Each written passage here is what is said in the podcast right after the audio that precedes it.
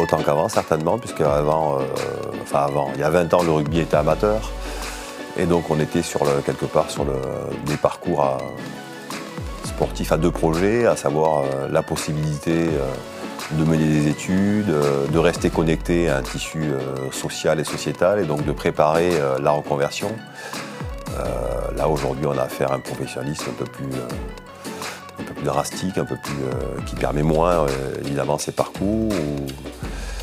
Et, c'est un problème d'ailleurs, et je pense qu'il faudrait retrouver un, juste milieu. Euh, que le rugby soit professionnel, c'était inéluctable. Ça améliorerait pas mal de choses, mais en tout cas permettre à, nos jeunes et que, soit que nos centres de formation soient de réels centres de formation en permettant à des jeunes justement de préparer leur reconversion.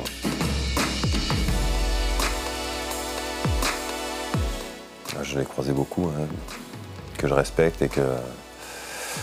On va dire que peut-être un, des, plus grands, en tout cas, le, plus médiatique. Et, puis parce qu'il était néo-zélandais, donc All Black, euh, on va dire que c'est John Alum.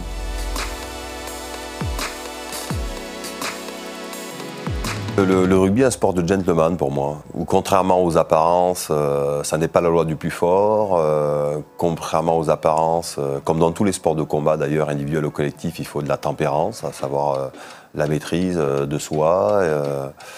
Euh, qui, c'est le rugby qui permet de se dépasser, mais sans, euh, sans dépasser les règles. L'avenir du rugby français, ça ne peut pas être une seule personne. Je, crois à la dimension collective de la société, d'une part, de groupes d'hommes et de femmes passionnés qui œuvrent ensemble. Et donc le rugby, qui est un petit peu en difficulté aujourd'hui, s'il y a des solutions, elles seront collectives.